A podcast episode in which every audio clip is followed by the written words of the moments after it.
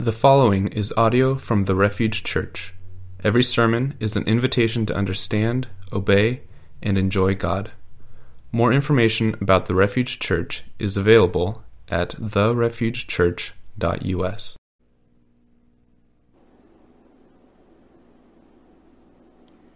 Good morning, Refuge Church. Please close your eyes as you pray with me this prayer of declaration of forgiveness and also prayer for the word this morning. Bow your heads as you pray with me. The mercy of the Lord is from everlasting to everlasting. I declare to you in the name of Jesus Christ, we are forgiven. May the God of mercy, who forgives us all our sins, strengthen us in all goodness, and by the power of the Holy Spirit, keep us in eternal life. Hear the good news. Who is in a position to condemn only Christ? And Christ died for us. Christ rose for us. Christ reigns in power for us. Christ prays for us. Anyone who is in Christ is a new creation. The old life has gone, a new life has begun. Believe the good news of the gospel. In Jesus Christ we are forgiven. Hear the good news. The saying is sure and worthy of full acceptance that Christ came into the world to save sinners. He himself bore our sins in his body on the cross, that we might be dead to sin and alive to all that is good. I declare to you in the name of Jesus Christ, we are forgiven. Jesus, as we uh, go over your word this morning. We pray for the presence of your Holy Spirit. We pray that you will convict our hearts, that you will renew our hearts, that we won't just be hearers of what we hear, but doers of your word. Thank you for the freedom to worship this morning, even with everything going on in our world today. We pray for your peace, for your comfort, for those that are in distress and for those that are suffering at this time. And we pray that your presence will overwhelm us this morning. Thank you for this, we ask in Jesus' name. Amen.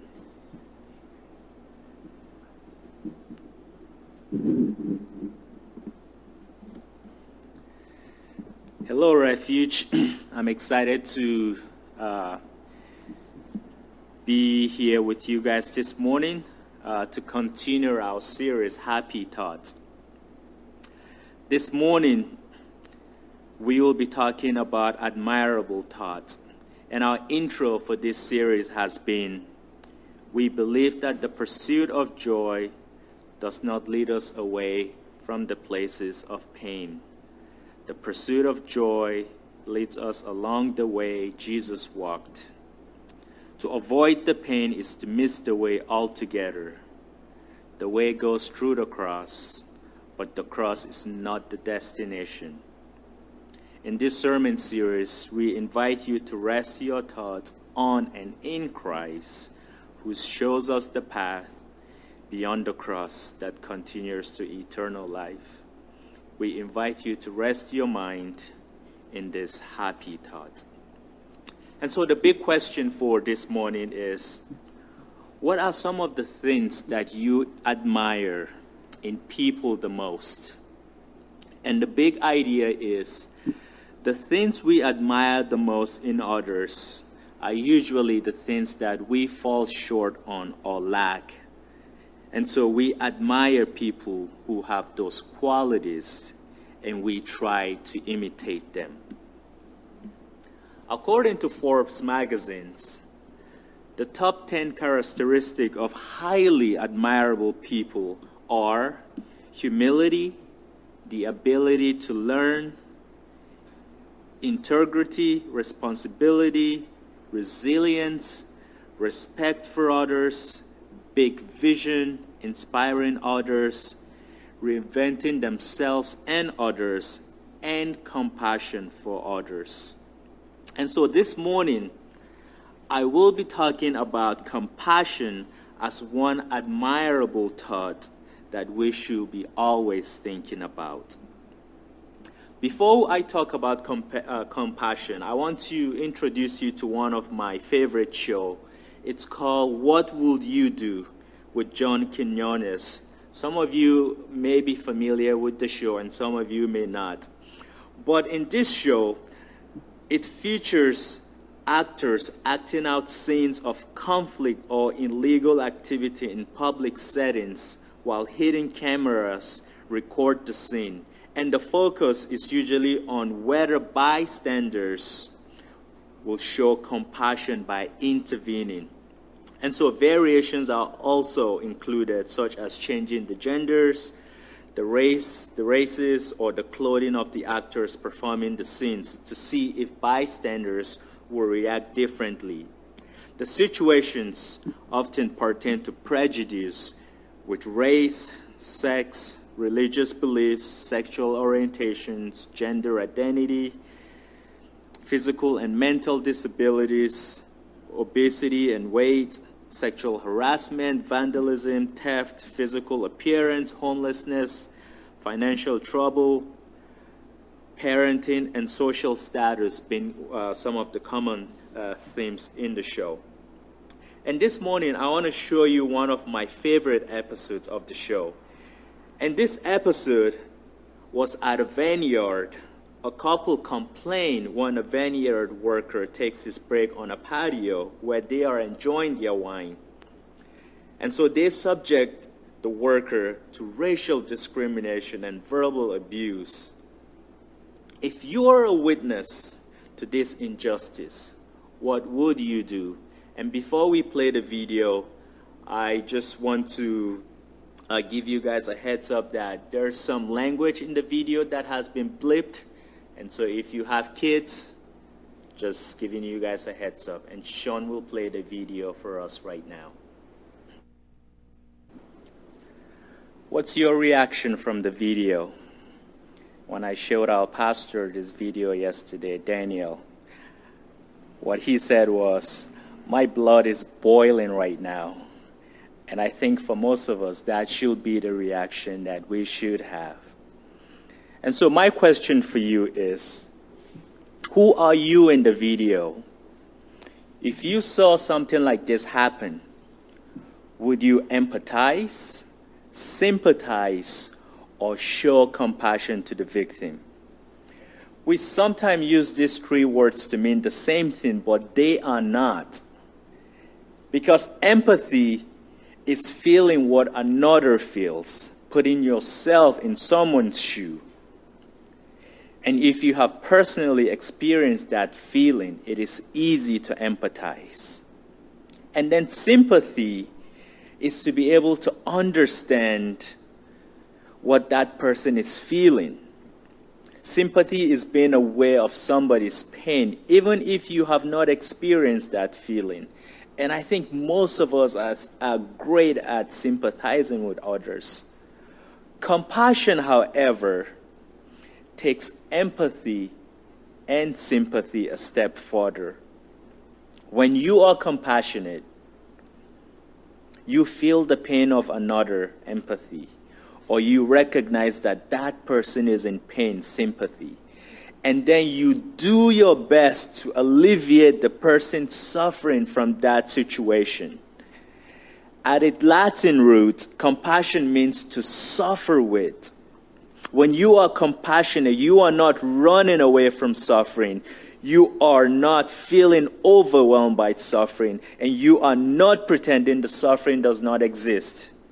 Showing compassion makes you put time and thought into alleviating someone's suffering. So the people in the video who did not confront the mean couples showed sympathy and empathy, but they were not compassionate. Remember the guy who said, I felt bad that nobody was speaking up to this couple. I'm like, Are you kidding me? You didn't say anything. He knew what the mean couples were doing was wrong, but he did not say anything. He did not go to protect the victim. That is not compassion. The young lady in the beginning of the video who couldn't take it and went and called the manager to protect the worker, showed compassion. The women who invited the worker to sit at their table because they couldn't take the disgusting act of the couple showed compassion. And then at the end of the video, the guy who was upset, who called the couple disgusting many times and rebuked them, he showed compassion. Compassion is not just feeling somebody's pain, but it's acting upon it to alleviate their pain. According to Thupten uh, Jinpa, who is the Dalai Lama's principal English translator and author, and then an author of the book Compassion Cultivating Training, Jinpa suggests that compassion is a four step process. The first is awareness of suffering, the second is sympathetic concern related to being emotionally moved by suffering. The third is wish to see the relief or wish to see that suffering go away. And then the last is responsiveness or readiness to help relieve that suffering, doing something to take that suffering away. That is what compassion is all about.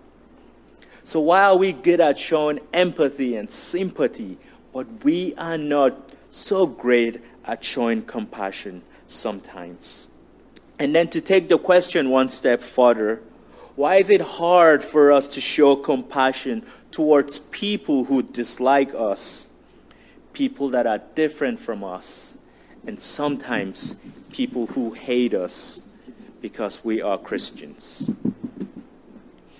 In our passage this morning, Philippians chapter 4, verse 8, Paul says,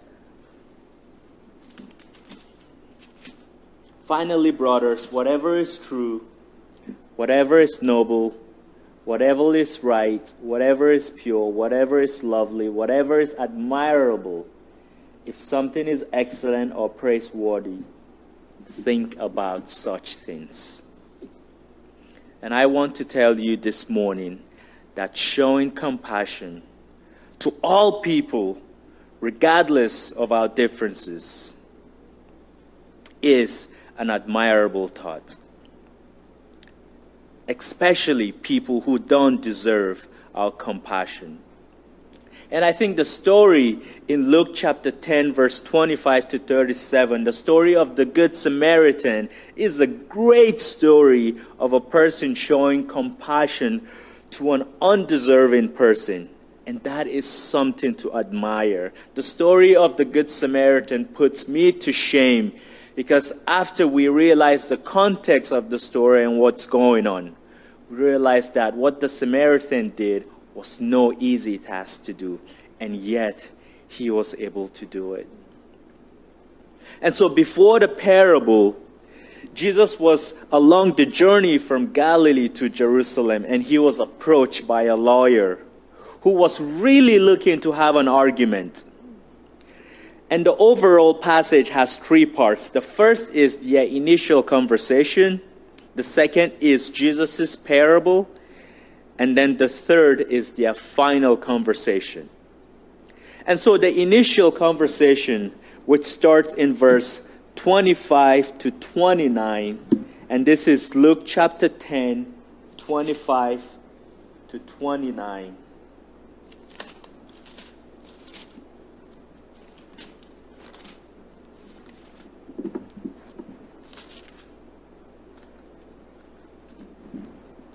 Their initial conversation goes like this On one occasion, an expert in the law stood up to test Jesus. Teacher, he asked, What must I do to inherit eternal life? What is written in the law? He replied. How do you read it? He answered, Love the Lord your God with all your heart and with all your soul and with all your strength and with all your mind, and love your neighbor as yourself. You have answered correctly, Jesus replied. Do this, and you will live. But he wanted to justify himself, so he asked Jesus, Who is my neighbor? And so this is no casual, friendly conversation. This lawyer is not a legal practitioner, but an expert in Jewish religious law, a theologian in the sect of the Pharisees. He engages Jesus in a discussion with a sinister motive to test him, to break him, which is here the meaning of test. And so the lawyer has planned his strategy, and he knew that his question about finding eternal life will prompt Jesus to ask, What is written in the law?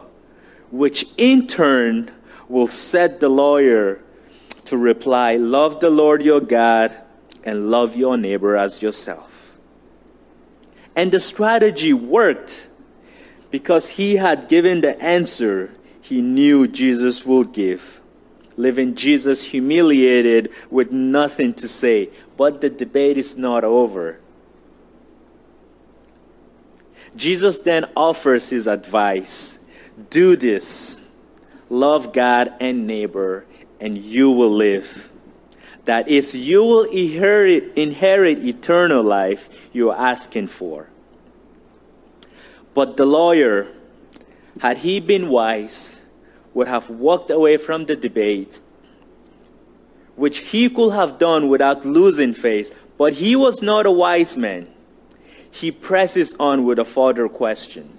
And the reason for that was because, according to the Jewish beliefs at that time, a person observance of the law of God was the means of entry to eternal life. The Mishnah, which is a collection of Jewish teaching from that era, declared this I quote, Great is the law, for it gives life to them that practice it both in this world and in the world to come. In other words, entry into eternal life depended on practicing the law, on doing of the law. And so the lawyer's question, What must I do? says it all because it reveals everything depends on what I do. It is about me. I inherit eternal life because I earned it, because I kept the law. But herein lies the problem. The fact is, I do not love the Lord with all of my heart, and I do not love my neighbor as I love myself. So at this point, the lawyer should have faced fact and said, I confess that I do not love God the way I'm supposed to, and I do not love my neighbors as I love myself. And the more I tried, the more I failed. But he did not do that. The lawyer, seeking to justify himself, presses on with a question. And the question was, And who is my neighbor? This word justify is a telling detail, and Luke uses this word intentionally. Because in Luke chapter 16, verse 15, Jesus said to the Pharisee, You are those who justify yourselves before men but God knows your heart.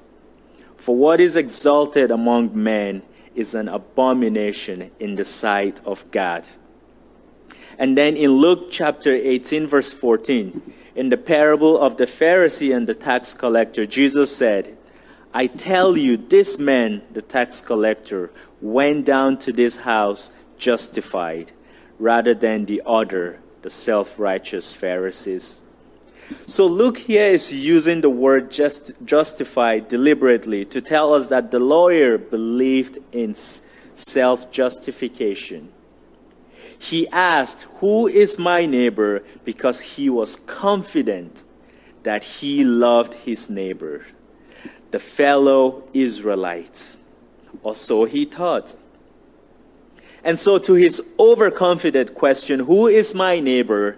Jesus replied with this famous parable, starting in verse 30 to 35. And so read with me from Luke chapter 10, 30 to 35.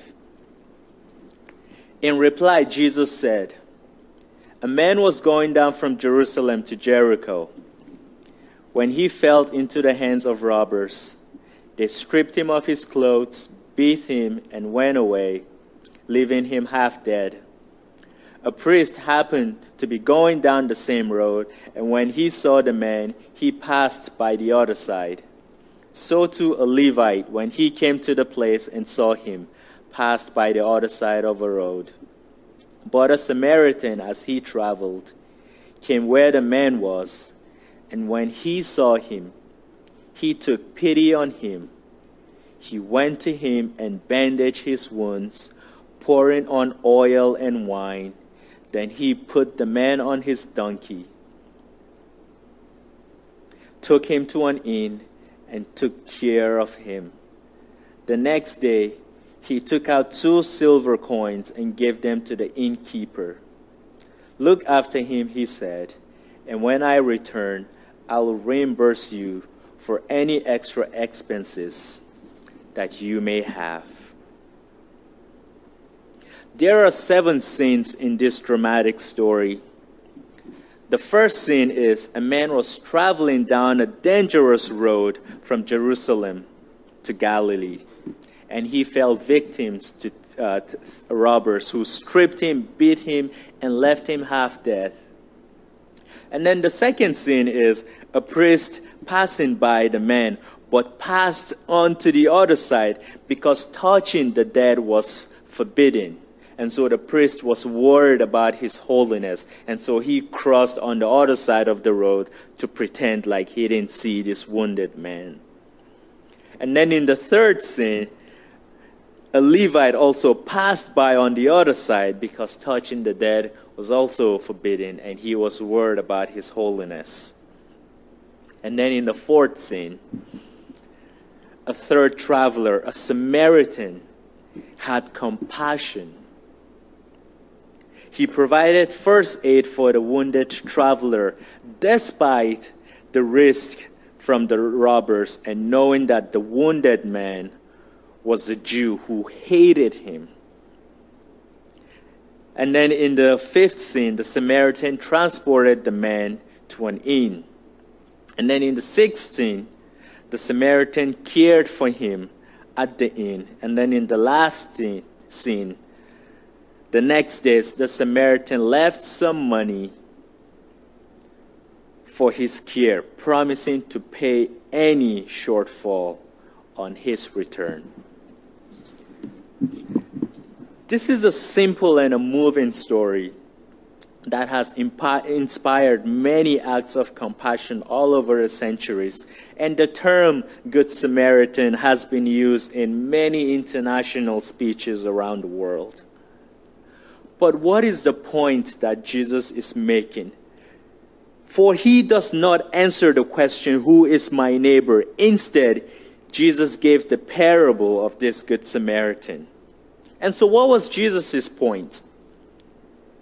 Jesus' actual point, and it is a sharp point, is that the injured man was a Jew, and the priest and the Levite who passed by on the other side were also fellow Jews. They, his neighbors, did not love him. They, his neighbors, did not have compassion, even though they were prominent Jews, religious leaders in Judaism. And so, by telling this parable, Jesus is trying to expose the hypocrisy of professed neighbor to neighbor love the man who did love the wounded Jew, the man who showed compassion, was not a Jew, but was, was a member of a race the Jews hated. He was a Samaritan. This man saw the wounded man, had compassion on him, came to his side, provided first aid, and took the responsibility of the man's ongoing care and recovery as a Samaritan, he was a member of a despised race with whom the Jews had no dealings with. Yet, it was this Samaritan who showed compassion to his non neighbor, a Jew. And so, in other words, Jesus is saying to the lawyer, You imply that you, a Jew, love your neighbor but your fellow Jews, the priest and the Levite, did nothing to help that wounded man who was a Jew. And it fell to a hated Samaritan to do so, to show compassion and to love the wounded man. Some of you may be thinking this morning, you know, it's not a big deal what the Samaritan did. I will probably would have done the same thing. And to you, I will say, really? You think it's that easy? Well, if you do, consider these few scenarios with me. And these are things that I put together to provoke uh, some attention and to give some context to what's going on if you are Seahawks or a Sounders fan, saw a badly wounded 49ers, sorry, 49ers or a Portland Timbers fan on the side of the road, and they were badly wounded, would you help him? Some of you are probably thinking, of course. Just because we hate each other in sport doesn't mean that I won't care for somebody from an opposing team. And I agree. Well, here's the next scenario.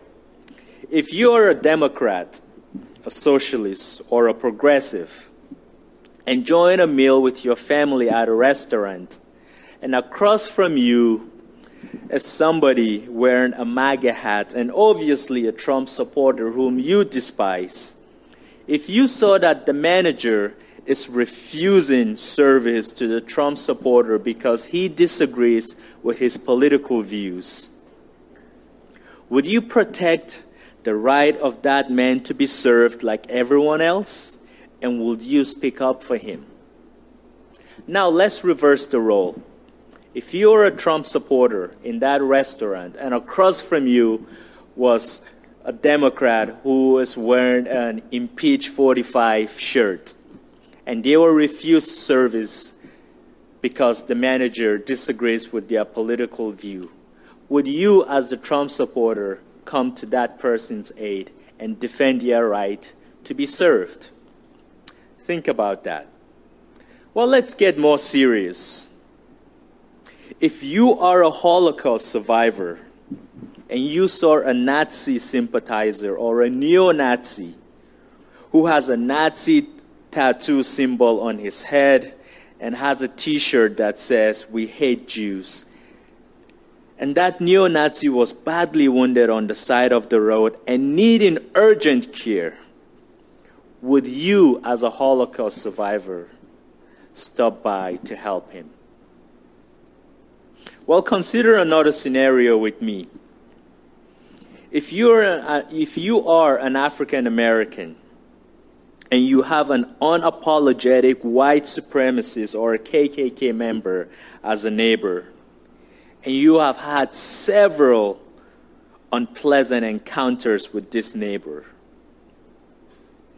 If this person lost his job because of COVID 19 and you still happen to have your job and extra money to spare and extra money to help someone, would you help this racist neighbor if he cannot provide food for his family? And then finally, consider this scenario with me. If you live in the South, had a family member who died during 9 11, have family members deployed in the Middle East, and you are anti Muslim, if you saw a Muslim family just trying to get groceries at a store, but are being harassed by some hooligans who want to harm that family for doing nothing to them, would you step in to protect that Muslim family? As you contemplate these different scenarios that I have presented, I want you to know that the compassion that the Samaritan showed to this wounded Jew was a big deal and it is something to admire. By the first century, and most likely long before, both Jewish and Samaritan priests taught their people that it was sinful, that it was sinful to have any contact with the others. Jews were to avoid the impure lands of the Samaritans, and Samaritans were not to speak to Jews. In addition, Samaritans and Jews fed their mutual hatred with insult and injury to each other. Sometimes in the early first century, Samaritans threw human bones into the temple in Jerusalem on the day of the Passover. And this heinous act, according to the Jews, defiled the sanctuary, making it impossible to celebrate the most important feast of the year. And then the worst insult that a Jew could use was to call someone a Samaritan.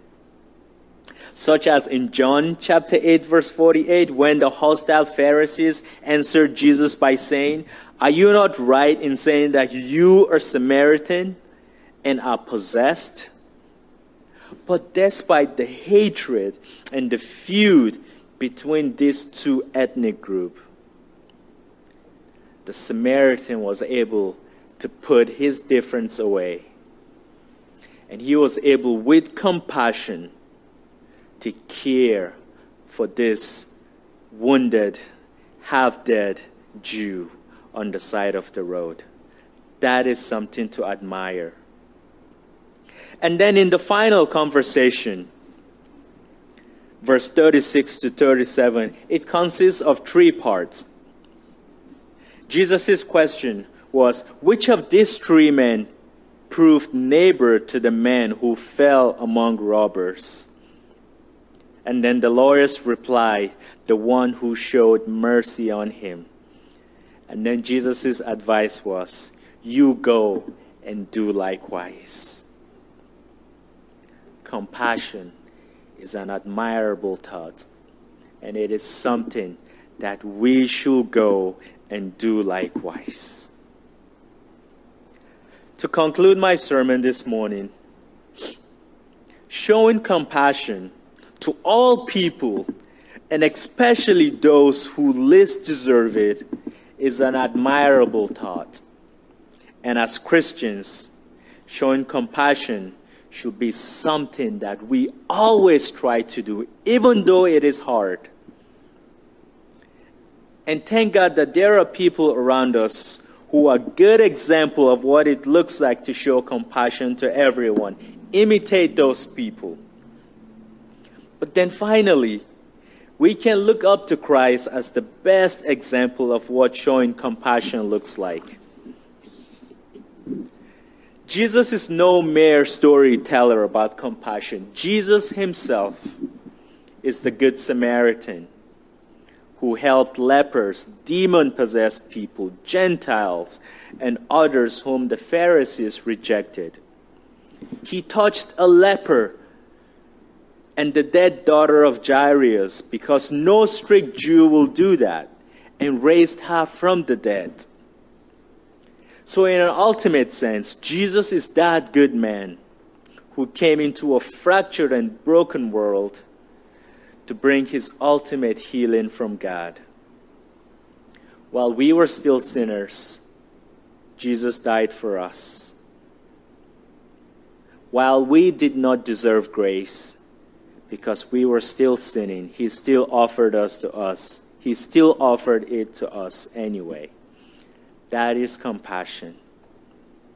And think about it, even while he was crucified on the cross, Jesus was still able to pray to his Father to forgive the sins of his tormentors. That is compassion. And we live in a world that we need to show compassion more than ever because of the hatred and the divide that is going on. Compassion is hard, especially to those who least deserve it. But as Christians, we are called to do that. We are called to imitate the compassion that Christ showed on us and has instructed us to show it to everyone around us. Pray with me. Jesus, thank you for your word this morning. Thank you for your grace. Thank you for the compassion that you have shown and continue to show to us. And help us to show that same compassion. In Jesus' name, amen.